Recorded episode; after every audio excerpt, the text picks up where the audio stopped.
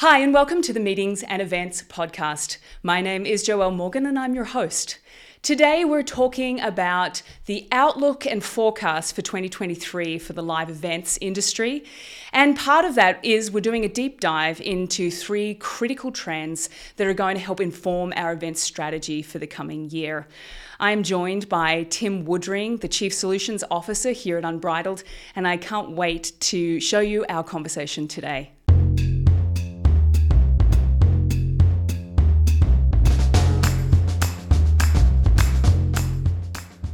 And welcome to our first podcast of 2023.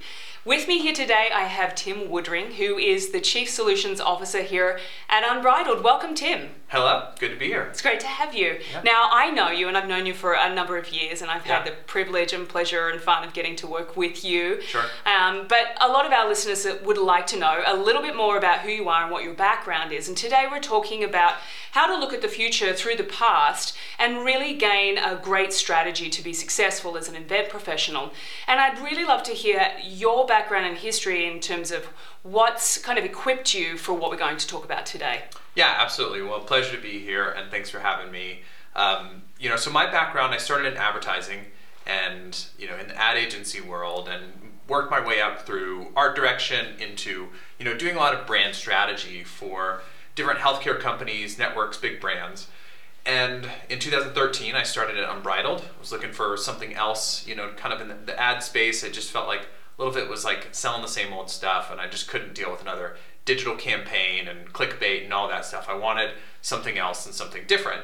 And part of the catalyst for that was I started a master's in fine art and design thinking, which is a research-based degree, and completed that in 2013. And so just you know, a small degree.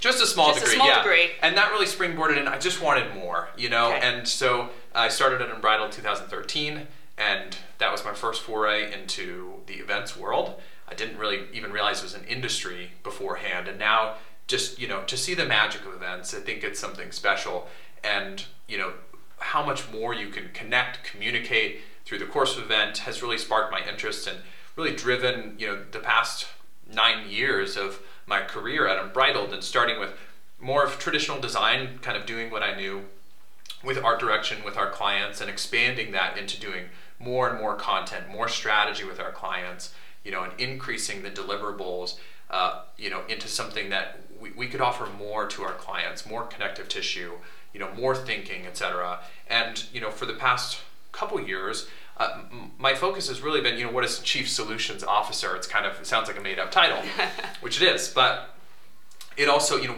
one of the things that I'm entrusted with and, and really love to do as well is look ahead and try and figure out, you know, what is the marketplace doing? How do we need to position ourselves as a company for success to continue to offer value to our clients, to continue to offer ways that we can connect them with their people? And so that's that's really what I that's that's a big part of what I do at Unbridled. I love that so much. So, in a lot of ways, not only are we looking at developing solutions for our clients in a really tangible way, part of your role here at Unbridled and, and the breadth of knowledge that you bring is really the ability, like if we were on a ship, for you not just to captain the ship, but to really jump up into the crow's nest and look at what the weather systems and patterns look like in the future and the trade winds that are coming our way. And I know we've all been through some interesting and weathered some interesting storms over the last yeah, few years, right? Yep. Uh, and we're all kind of coming out of that, but it doesn't mean that there aren't future challenges.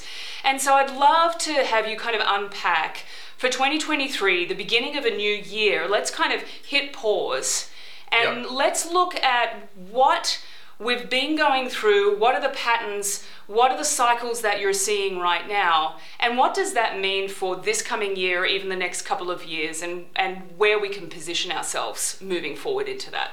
Yeah, absolutely. I love that you use nautical terms in you know what we're talking about. It's you know standing up, looking out, but you also have to have experience with like how the sea works, mm. right? Um, and how to navigate it, and what what are the signs to look for, and you know, change is constant.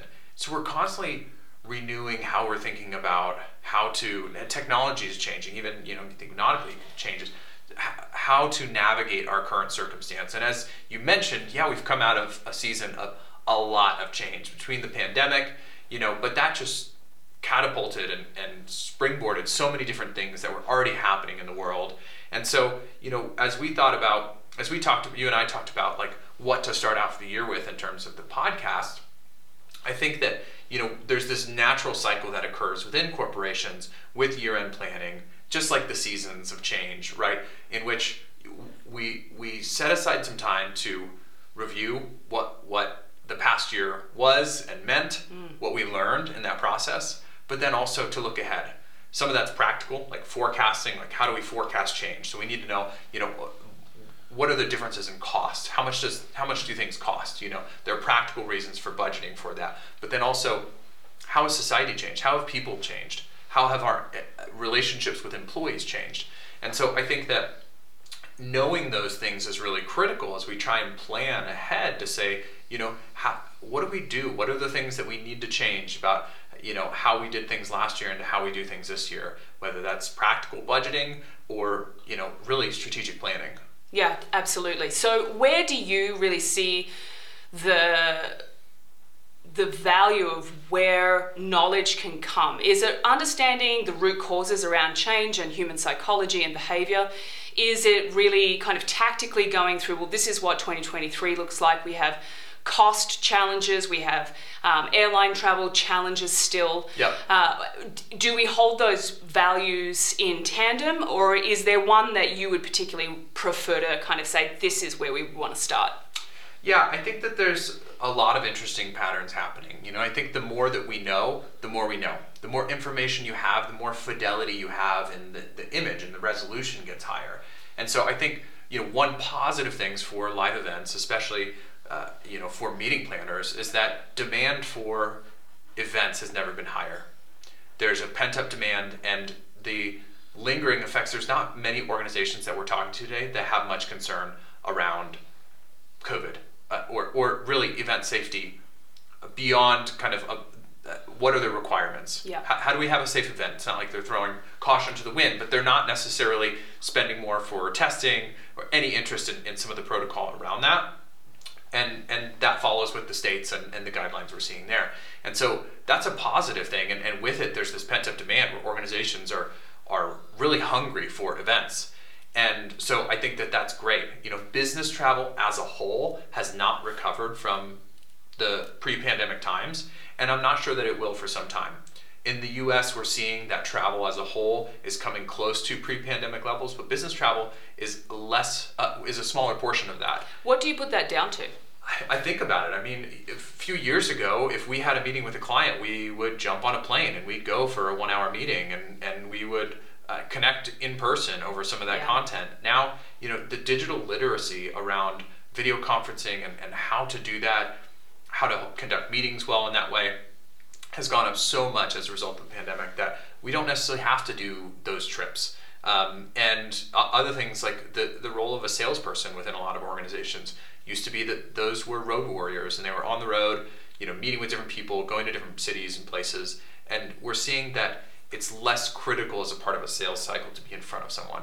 And so, really, just the way that people work has changed significantly. Yeah. And that's having cascading effects on things like business travel. But because of that lack of business travel, you know, some of the costs for flights have gone up because there's, you know, we, are seeing flight patterns go away, uh, different routes go away, and whatnot. And so it, it does have an effect on live events as well. Absolutely, because I now event professionals are really having to tailor their budgets far more around hard costs. Absolutely. You have to move people to a certain place or and therefore diminishing other like to haves yeah. in order to get people to one place or looking at hybrid options. Sure. So we're yeah, seeing absolutely. that. You know, it, I just mentioned that the you know, safety is not necessarily as great of an obstacle for the meeting professional, especially as we look at year-over-year results between 2020 and 2021 to now.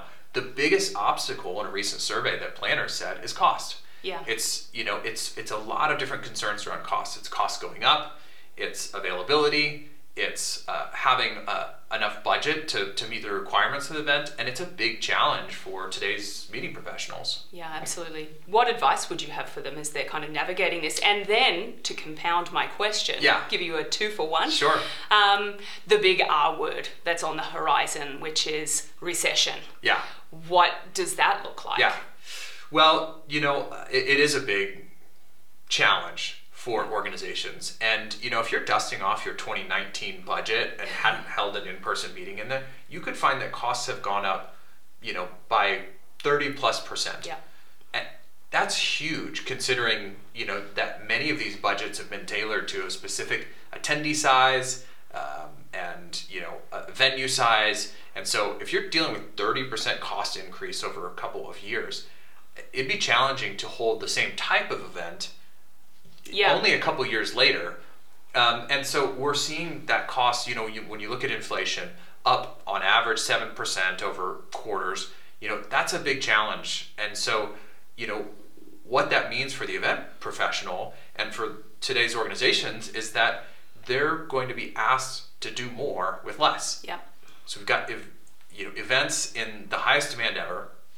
Things cost more than ever for those events, you know, and so it's a it's a really challenging situation. Albeit, you know, it's great to have the demand, um, but what I do see happening, you talk about looking ahead, is that organizations internal events are the fastest growing category in events right now, and so corporations are really desperate. I'm talking about work has changed more significantly in the past couple years than in the past 20. You know, the idea of hybrid work, you know, working from home, flex schedules, all that stuff has really become mainstream. And so the ways that organizations connect with their employees is altogether different in only a couple of years. And, but with that, I think that one of the challenges that most organizations are facing, and I would also say employees, is that the, the level of connective tissue between the organization and the employee and the employee to the organization it the, the it's being pulled and it's it's less obvious how those connections are going to take place they're not going to take place around the water cooler in the same way that they might have a generation ago uh, now they're taking place through really important events Yeah. Uh, and so that's why internal events are rising so quickly is because organizations are are really looking to them as a vital catalyst for connection. So with that, I think that we'll see with a lot of organizations that they're going to increase their budgets for events because they realize how valuable they are. And frankly, they don't have another mechanism by which they're going to create those connections Yeah. other than Yep. some of those events. No, that's fascinating. Well, it's it's such an interesting place to be. I think in our industry right now, it's almost like we're on the precipice of um, a really fast. Uh, steep learning curve coming Yeah. our way, and I don't think it's a bad one because I think you know as you start looking at uh, some of the hallmarks that are going past us as we're kind of going up this learning curve, you're seeing some changes here, and you and I have talked about this. Some of um, you, you know our titles are changing where instead of looking for your original event manager position we're actually seeing positions like uh, employee experience lead Yeah. and as part of that portfolio within that is a huge um, value being placed on someone that can navigate events as part of employee engagement Yeah, absolutely. Yeah, so you know, the change in language and how we refer to things is part of a, a bigger consideration of how paradigms shift. One of the ways that you know that a paradigm has or is shifting is when you start to see the introduction of new language, new vocabulary for how we refer to things, new ways of doing things. It's also where you get the term like the new normal, which Yeah. became ubiquitous right after the pandemic, right? Like it was used for everything. And you get all these greats. I- every week I feel like I see a new great. You know, there was the, the great reset, the great resignation, you know, the the great whatever. Yeah, it's so it's true. like the, the great great, you know? But that's also a sign of new language. And a lot of this thinking comes out uh, from a guy named Thomas Kuhn, Yep. who wrote a book called The Structure of Scientific Revolutions. And in it, he basically proposed that change isn't incremental. It's not something that happens slowly over time through these small increments. Some things do change that way, but not necessarily people and society. Instead, there are challenges to the way that we do things uh, over some time, and then there's a crisis that propels change into this new normal. That language and that term is actually from Kuhn. Same with paradigm shift.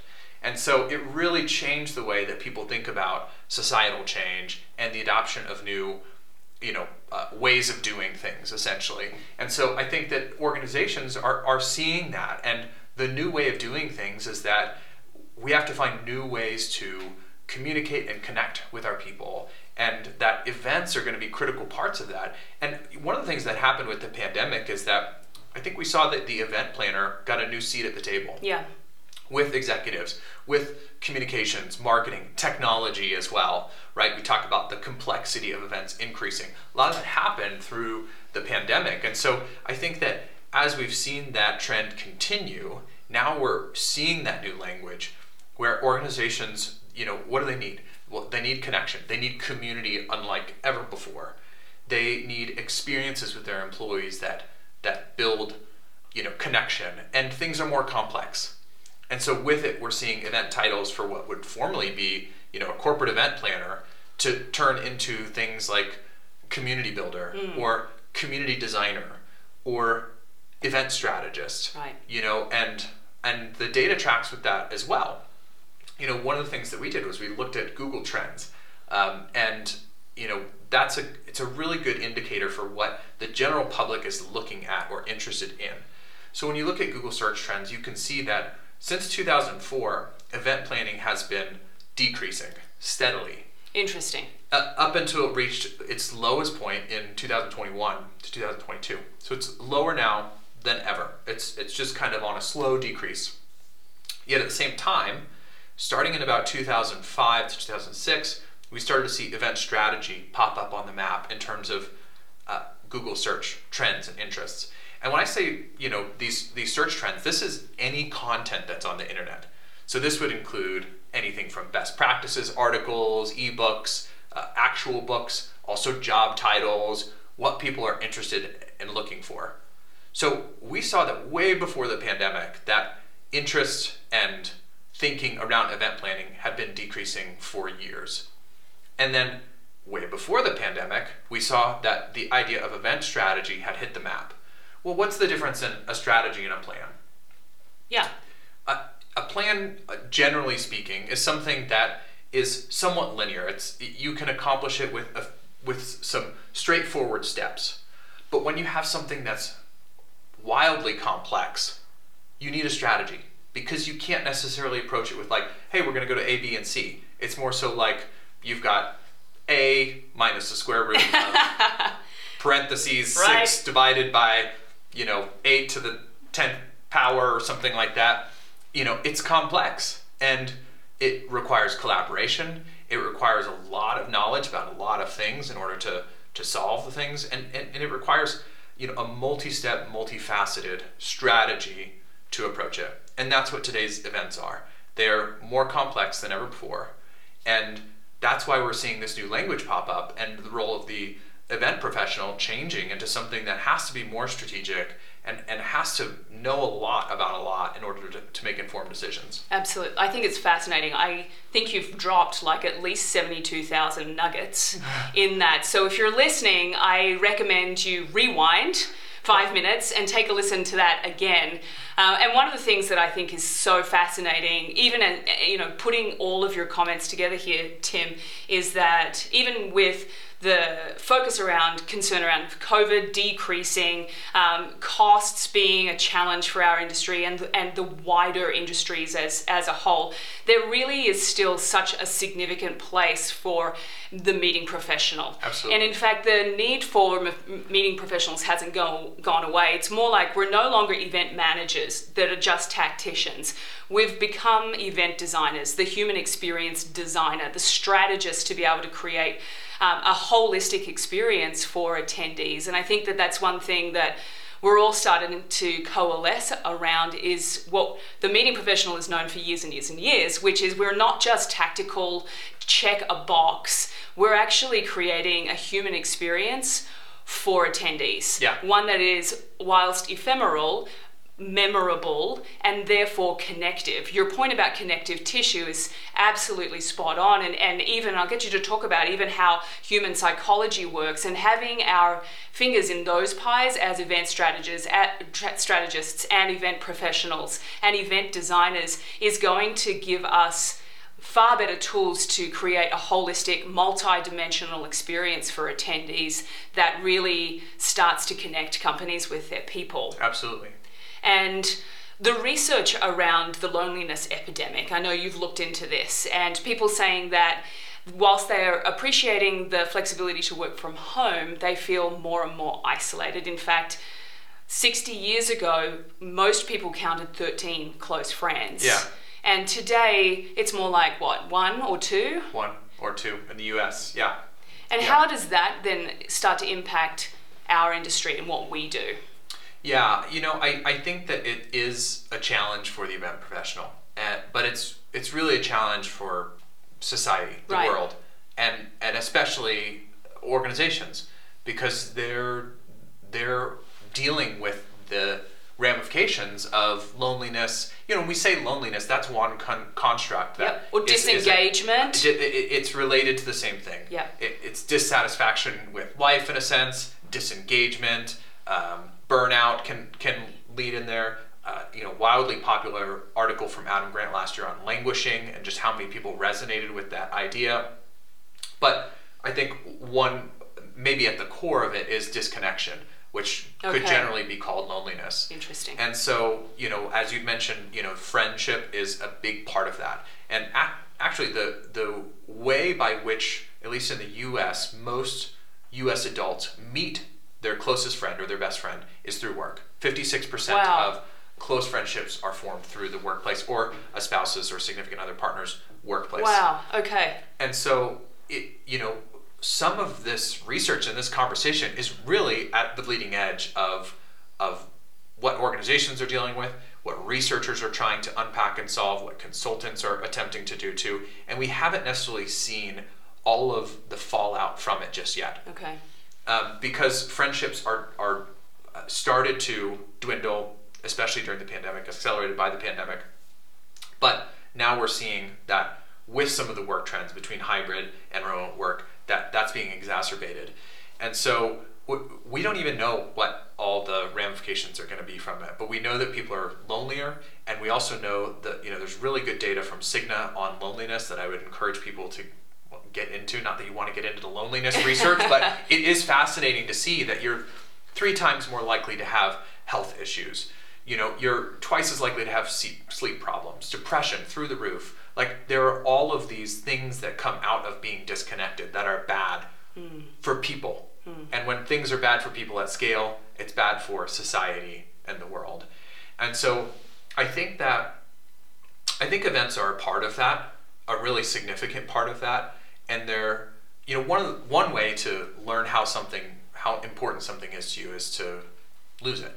Yeah. So take your health as an example. You know, you don't think about how thankful you are to be well and healthy until you get really sick, and then you realize this impacts everything. How I would just love to be healthy. You know, I think organizations saw that with events Yeah. what happened when you lost them for a few years at least in the way in which they're the most robust being face to face and in person you know we, and, and the virtual events they got us there but i think it just gave us a taste that it's not enough still Yeah. it's not as good as it could be Yeah. and so i think organizations are seeing that and the world's feeling that people feel more disconnected and, people generally they want to feel connected it's a natural state for people to desire community and connection and I think that events are going to be a, a critical part about about that, but they're not going to be enough. That's interesting. So, when we're looking at events through this lens, it really becomes such a fascinating kind of kaleidoscope Yeah. of options and different ways to present something. And I think about as I develop relationships in my own life, and I'm sure you would say the same thing, is that my closest friendships or my closest connections really are the culmination or the collection of my memories, the things that I've experienced Yeah. in my life. It's not just the didactic things that I've learned that help me do my job better or that get me from A to Z in my car. It when I look back on those things and what I look forward to in life really is about connection. Yeah. And not just connection with other people, but also feeling and this is talking more about like my drivers, but I think it's potentially for all of us like are you a part of something that's bigger than yourself? Sure. And can you buy into that?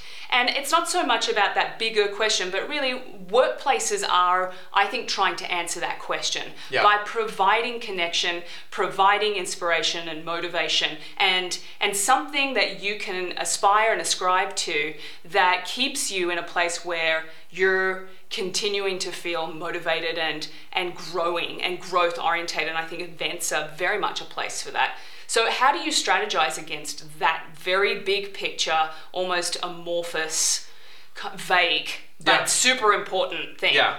Yeah, mission critical, vital. I could have just say. asked you the biggest question in the world. So Yeah. if you could solve it, like right here today, here, folks, it's I- coming right now. I've got it. I've got Perfect. the, I've, I knew no, it. I don't have the solution, but I've got some thoughts. well, you're the chief solution. something- Just give us the chief. what? We You're need right. the I've chief solution. Got, I'm, the chief, I'm the chief of solutions.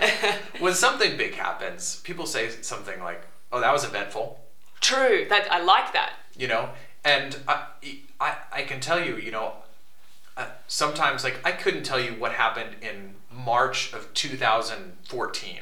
That whole month, I just like I can't recall anything of that. But I can tell you that in August of 2014, I took a trip to Italy, and I could replay you days from that trip, Yeah.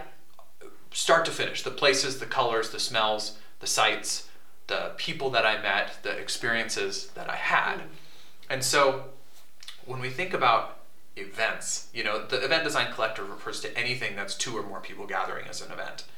And I think that we're seeing this, you know, you talked about a kaleidoscope, this proliferation, this new language, this new thinking, this new role in the organization, these new titles. It's all part of something bigger that's happening within events, which is that we're trying to connect the world. And we know that that connections happen through meaningful experiences. That's why we form those memories. That's why we recall we can recall those things because something significant happened. And those are where relationships are formed. Yeah. Uh, whether it's a relationship to a place, it's also where people feel energized and fueled. It's around those experiences and connections that happen in them. And so I think that today's organizations and, and today's meeting professionals and event professionals they're in the best place to be because the world is hungry and it's disconnected. It's hungry for connection, and they're a part of that. We all are a part of that in this industry, and I think we need to take hold of that Yeah. and really own that and show up with that seat at the table. Show up adding value to today's organizations and, and making connections like ever before. And I think organizations are going to realize, like, wow, this is one of the most important things we can do. Other than having a good product or service that we Yeah. get to our customers, it's motivating and inspiring the people that are part of that process. And we've we've got to have good experiences to do that.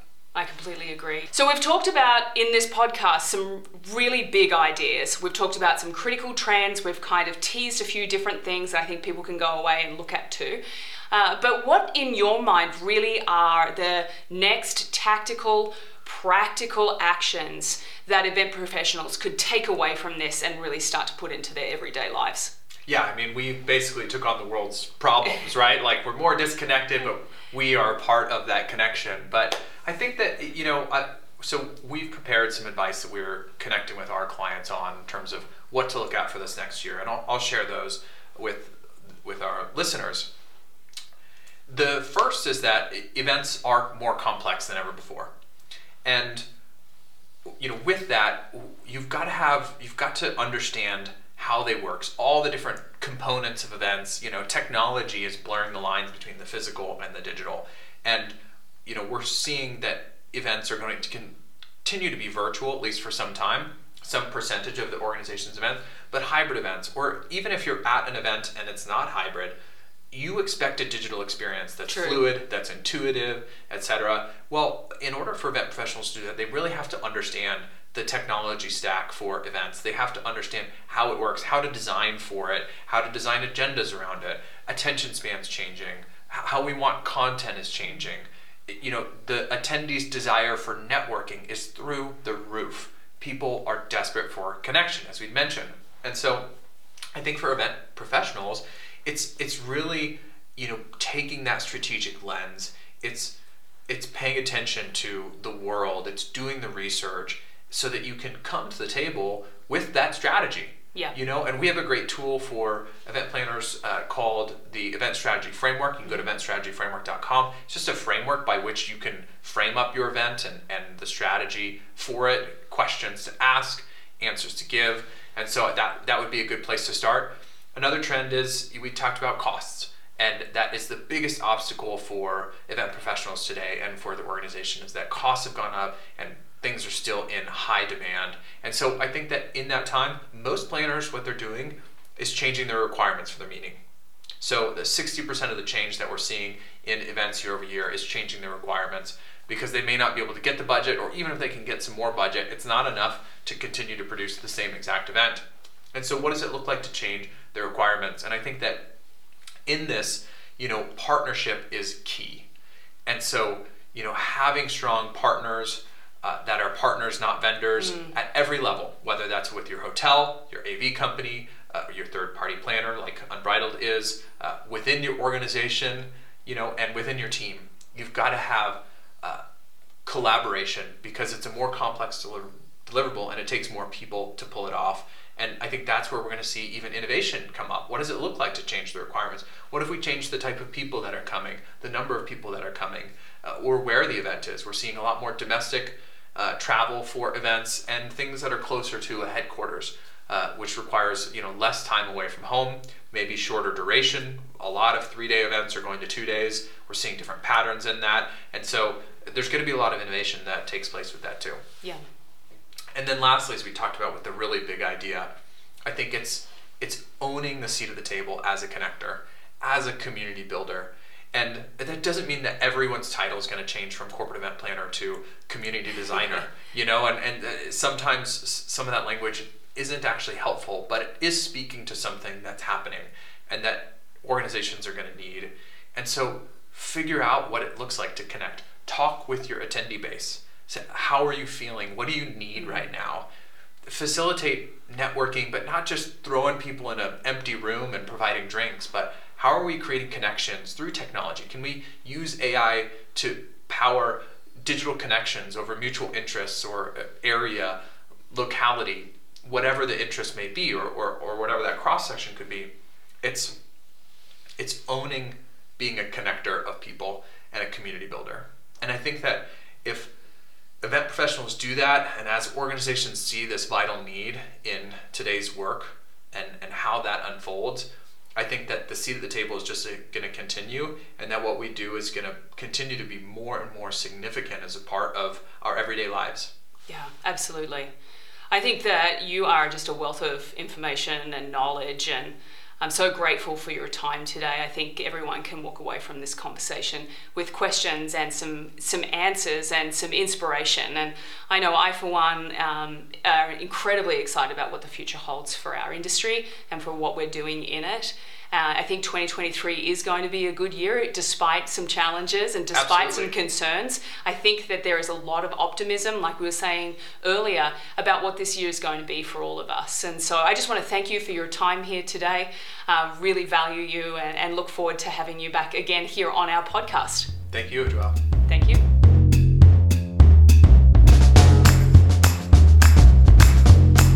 Well, thanks so much for joining us today. We hope you enjoyed it. If you have any questions, comments, we'd love to hear from you. Please email us at marketing at unbridled.com. Again, my name is Joelle Morgan. I'm the host here, and we can't wait for you to join us again.